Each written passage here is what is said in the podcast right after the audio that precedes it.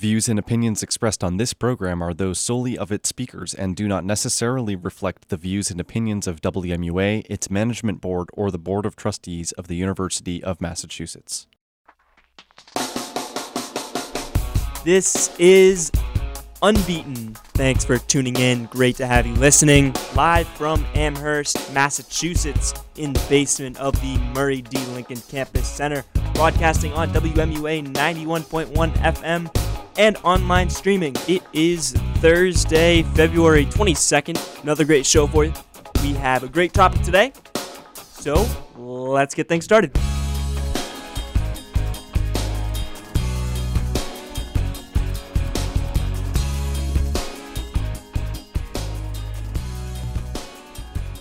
Another Thursday morning, 11 a.m. Man, was it a hot one out yesterday. You know what else is heating up? The MLB free agency. Finally, after a while, after a stalemate of s- sorts, uh, some players are starting to sign. JD Martinez signed with the Red Sox. That was a big deal over the weekend. Um, so he should report to Fort Myers probably as soon as possible, as soon as the deal uh, sort of wraps up, as they conclude, or I guess you could say finalize the deal. Martinez signed for five years, 110 million. Uh, that contract won't be finalized, I guess, until he passes his physical, and that will likely happen today. I'm guessing. So that's good to hear. Until then, uh, manager Alex Cora has declined to discuss the move or the impact that Martinez could make on an offense uh, that finished, I think it was fewest homers in the American League. So clearly a team looking for a power bat, um, some pop in the middle of the lineup. JD Martinez will obviously bring that to this Red Sox team next season. I know that Mitch Moreland signed for the same deal that Chris Young signed for a couple years ago when he was brought on to be the fourth outfielder for the Red Sox. I don't know the contract off the top of my head, but it's very clear that Moreland's going to be more of a role player this season. Definitely not going to see as much time at first base as he did last season. That role will most likely go to Hanley Ramirez, a mo- hopefully a more motivated Hanley Ramirez. At that last season, we saw a slight dip in production, as anyone that watched the Red Sox could sort of easily pick up on. Um, obviously, Hanley still has a lot of pop in his bat, uh, can still have that you know power to bring to the middle lineup that would complement JD Martinez real nice if he is self motivated enough this season. But anyway, Hanley Ramirez most likely going to get the bulk of the time at first base. That leaves the DH spot wide open for JD Martinez, uh, where he will most likely settle in very nicely. Um, since David Ortiz left, you know, it was I know last after after last uh, the end of the 2016 season when David Ortiz retired, uh, the 2017 season was supposed to be sort of uh, the DH role would be split between Hanley and I'm blanking on the other player, but Hanley was not supposed to be sort of the full-time DH after like a month a month or two of baseball like around like mid-May. It was becoming clear that Hanley uh, was gonna be a more solidified DH than we thought he was playing in that spot sort of you know on a daily basis. But now he's hopefully in you know because of the dip in production that we saw from him last season hopefully this move to first would be you know the right move for him. Because I think he's one of those you know get in motion, stay in motion kind of guys, kind of players because he definitely seems like you know when he wants to win, he'll produce. You know when he wants to do well, he will produce. Um, in the playoffs, he was one of the only players, you know, producing offense this past postseason for the Red Sox, which isn't saying much considering they won one game. But still, you know, I think that sitting for half an inning or just sitting still, you know, DHing, not doing anything for half an inning, I think probably cooled him down more than he, he thought it would. Um, so, you know, I think if he's moving around, and it's I this might sound like you know a little bit of a reach, but I think certainly, like I said, one of those get moving, stay moving kind of guys. I think that if he, you know, is more involved in the team, like he was like the second season he was with us, um, you know, if he's moving around, if he's at first, and then you know, I think we'll see that translate into his his offensive power. So. Um, that's coming up soon. I know pitchers and catchers report. We're gonna have spring training games in like a matter of weeks. That's about like all the headlines that we can pretty much cover for Red Sox baseball. I know there's probably some other things we can we can touch upon around the league. Um, some things that we could even talk about that most baseball fans are excited about in the coming years or in the next calendar year. Uh, as everyone knows, next off season is a very big off season with players like Manny Machado, uh, Mike Trout going on, you know, going testing the free agency waters. Bryce Harper is another big name. Uh, so, you know, we could get into that, but we could probably save that for you know a later time, as that's just so far down the road. Even though that is you know, because of the magnitude of that event that will be taking place next offseason, so many baseball fans are already sort of starting to, you know, speculate and wonder where some of these big names will end up going, or e- even if they end up, they could potentially end up staying as well. So, uh, with that being said, I think we can transition to, I guess, some Patriots talk more so the Malcolm Butler story. Uh, I think what's the the old saying is the truth eventually comes out or something like that. So we're slowly starting to get pieces of information. In particular, we now know that Malcolm Butler knew that he wasn't going to be playing the Super Bowl, playing in the Super Bowl a week before the actual Super Bowl Sunday. So I think the original report uh, was that he found out roughly right before game time, and you know he was crying on the sidelines, and the the rest of the world didn't even know that he would be benched for the entirety of the game because when you know the entirety of the world found out it was that he will not be starting the game and that it was a coaching decision like hours before game time that he was notified. So obviously now we know that's not true. One, we know it's not true. And two, we didn't even know that he was going to be benched for the entirety of the game until about like the fourth quarter and then people even you could even say the half um, when he didn't play the first half you could even say maybe you knew at that point that he wouldn't be playing the entirety of the game because when he didn't come out to start the second half, I think most people knew that at this point he at that point he would be sitting out for the entire game. Um, so, so some of the truth has definitely come out. We we're learning more and more as the day goes on. I believe that we will definitely get to the bottom of this. It won't. There's no way this will go unresolved um, or that the truth won't come out. Some way or another, it will slip out. I know. I think it was Devin McCourty uh, that said that Malcolm Butler knew about, you know, not playing in the Super Bowl a week before. excuse me, beforehand. So, I think the fact that this comes from Devin McCourty speaks to larger volumes than most people think. Just because he's such a you know a trusted veteran presence on the team. I think if it were coming from anyone else, which it wouldn't be anyway, because you know these players aren't allowed to speak to the media the way somebody like Devin McCourty would be able to.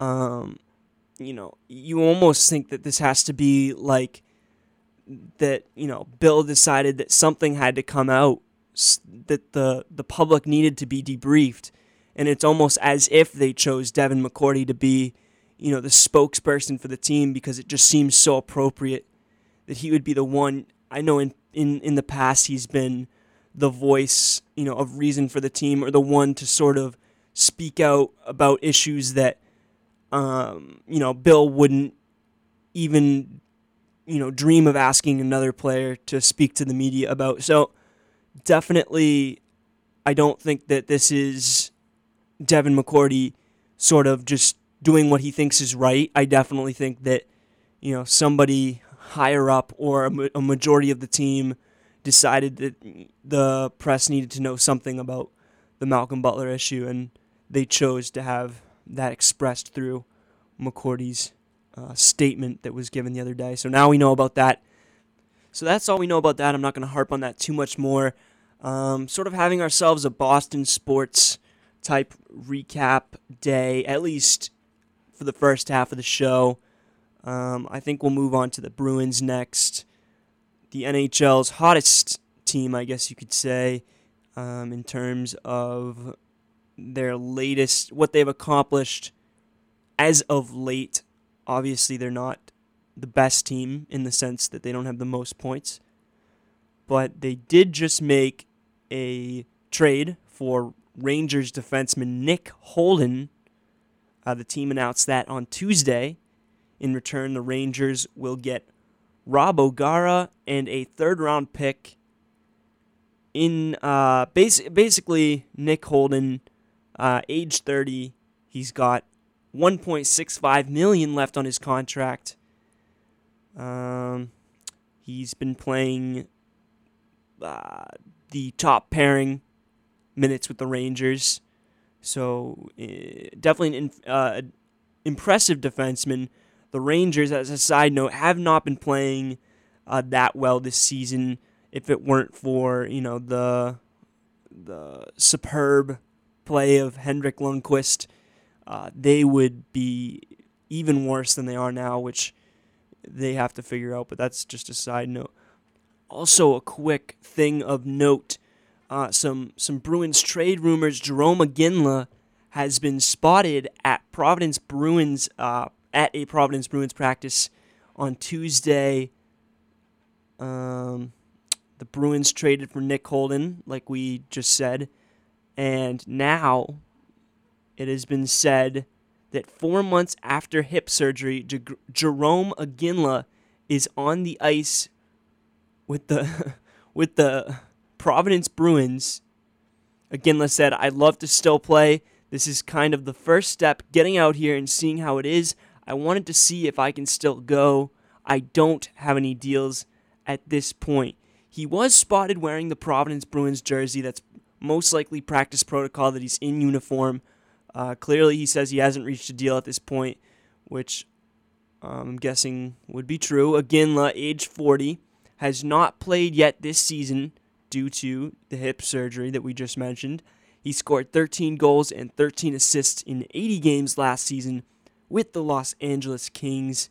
Um, Iginla, as you know, played for the Bruins a few years ago.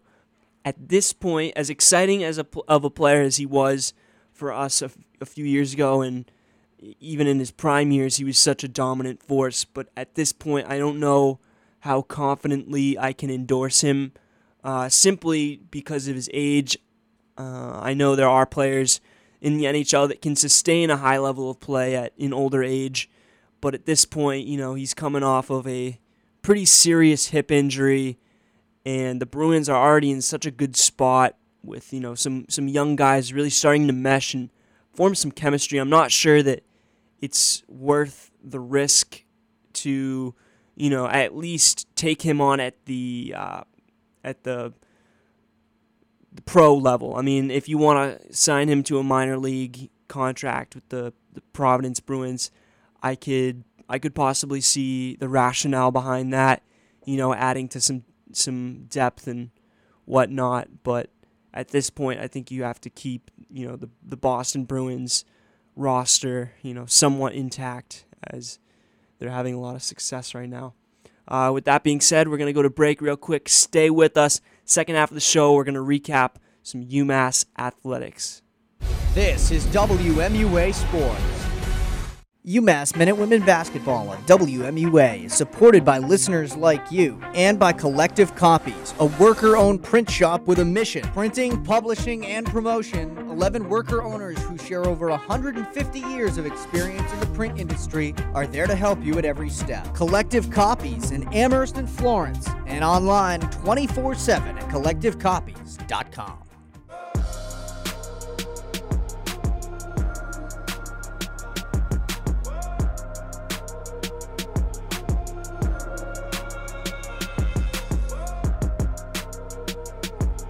Welcome back to Unbeaten. Thanks for staying with us. This is WMUA 91.1 FM. You can stream us online at WMUA.org. Just click the Listen Live link.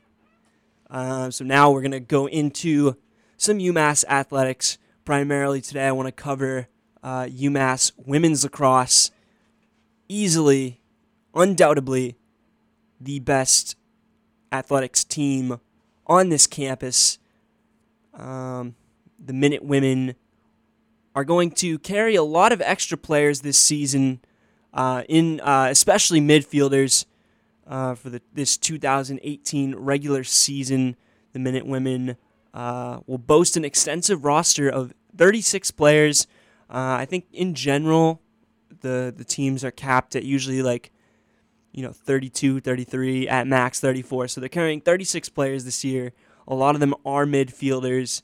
Um, head coach angela mcmahon announced uh, also the addition of two new head uh, excuse me assistant coaches uh, jonna drummond from marist college and zoe ochoa uh, who was the star goalie at boston college for a while. Obviously uh, boston college very uh, strong women's lacrosse program. And they're going to help alleviate the responsibilities. It's not like, uh, you know, she's McMahon has coached without assistant coaches because you know that's always been a thing. But um, now you know there's two new coaches, and definitely I think that will help alleviate the pressure, especially where you have um, Ochoa just being such a, so knowledgeable in the uh, the assistant coach role as, as a as a goalie coach, I guess, or that can specialize in you know working with the goalies just because you know that was the position that she was so superb at. Um, so McMahon said we have three coaches, including myself and a volunteer. Um, having that extra person definitely helps on the days that the volunteer coach can do thing can be there and do things. So definitely, uh, there's going to be you know the two coaches, and then it sounds like an assistant, uh, sort of a volunteer type thing. But uh, the midfield squad, like I said, it's going to be very large. It's going to feature 15 players of the 36. There will be 11 attack uh, players, eight de- eight on defense, two goaltenders. Um, and that will make up the entirety of the team.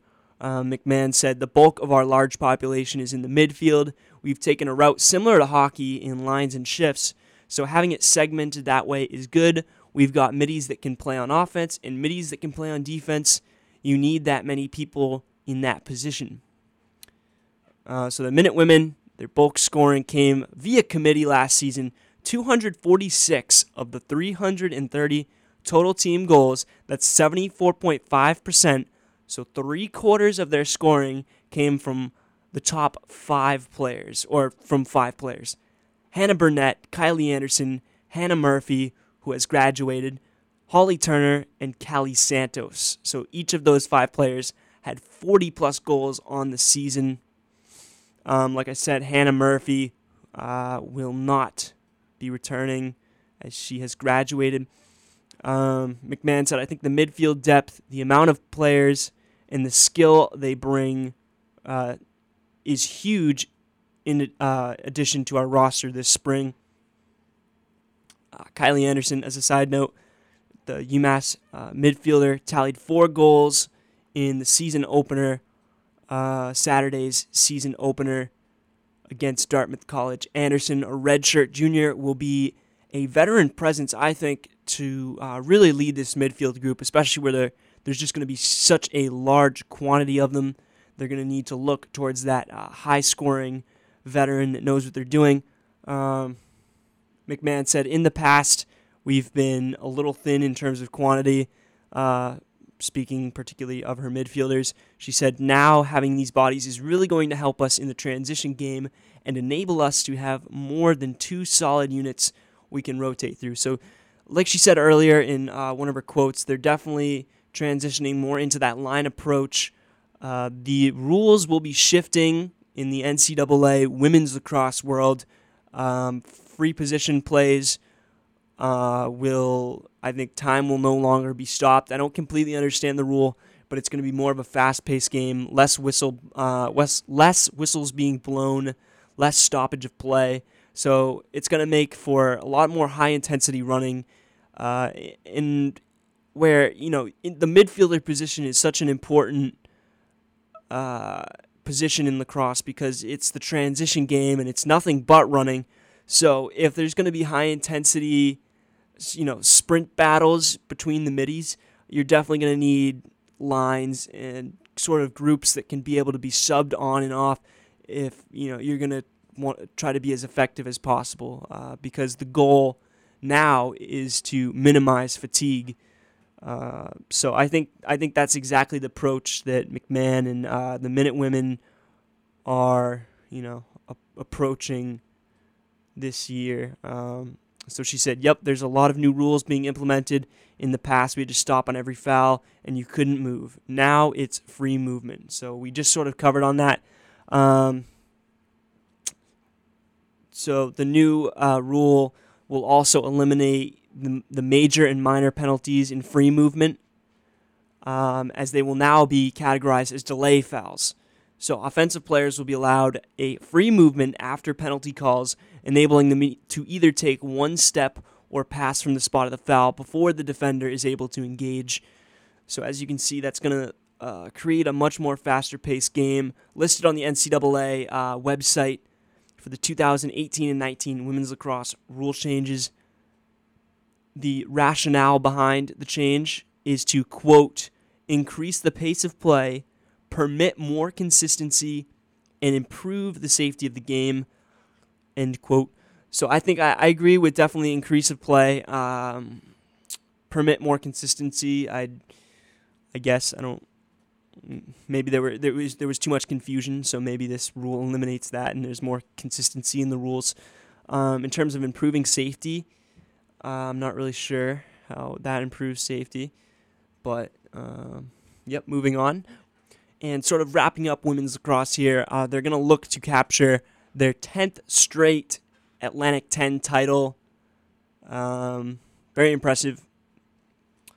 They're going to try to improve on last season's record of 17 and 4. But, you know, this team is just in the time that McMahon has taken over as the head coach. Uh, this team has just been absolutely dominant in the lat in the past few years. They've won more than you know I think any other program for the exception of Maryland, which is Maryland is like the you know the top notch program for women's lacrosse. I think they're right now they're even number one in the country.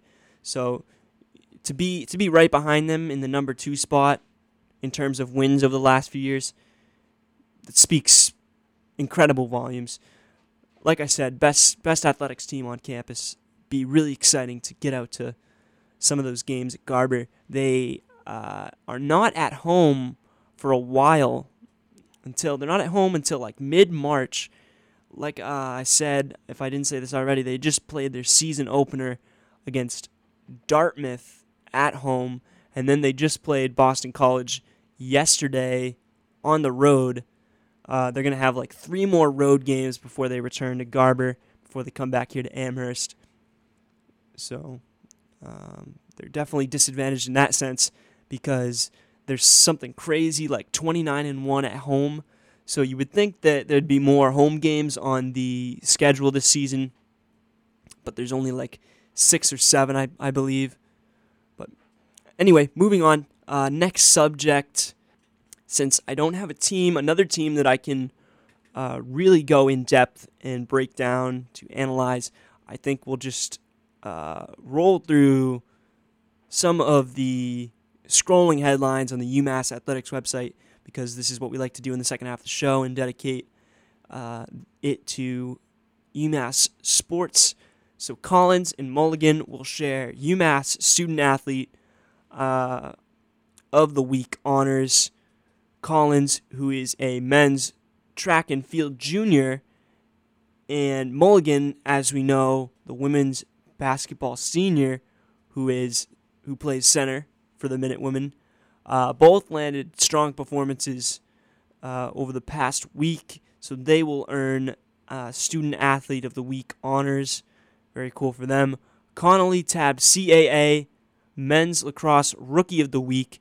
The freshman attackman scored four goals in a 13 to 9 win over Sacred Heart. That's men's lacrosse. So very uh, very nice performance from him. Koza and Braden earn A10 weekly honors. Jenna Koza was named A10 Player of the Week after hitting five home runs, which I now think she has more home runs than strikeouts. Let that sink in for a second. Um, Quinn Braden Botch, I don't know if I'm pronouncing her name right. She went 2 0 uh, from the mound, or from the circle, rather, um, in these past few games. So the Minute Women softball off to another strong start. Uh, they are also strong contenders to win the A10. I believe they were runners up last season. Uh, last night, men's basketball, excuse me, uh, women's basketball played Richmond. We also have uh, men's basketball hosting VCU. Both men's and women's basketball is starting to wind down. A10 tournaments are coming up. I believe women's is first in DC. I believe it is. Um, or maybe that's men's. I'm not quite sure. Uh, I know women's comes first, their tournament comes first, and then the men's tournament uh, will follow.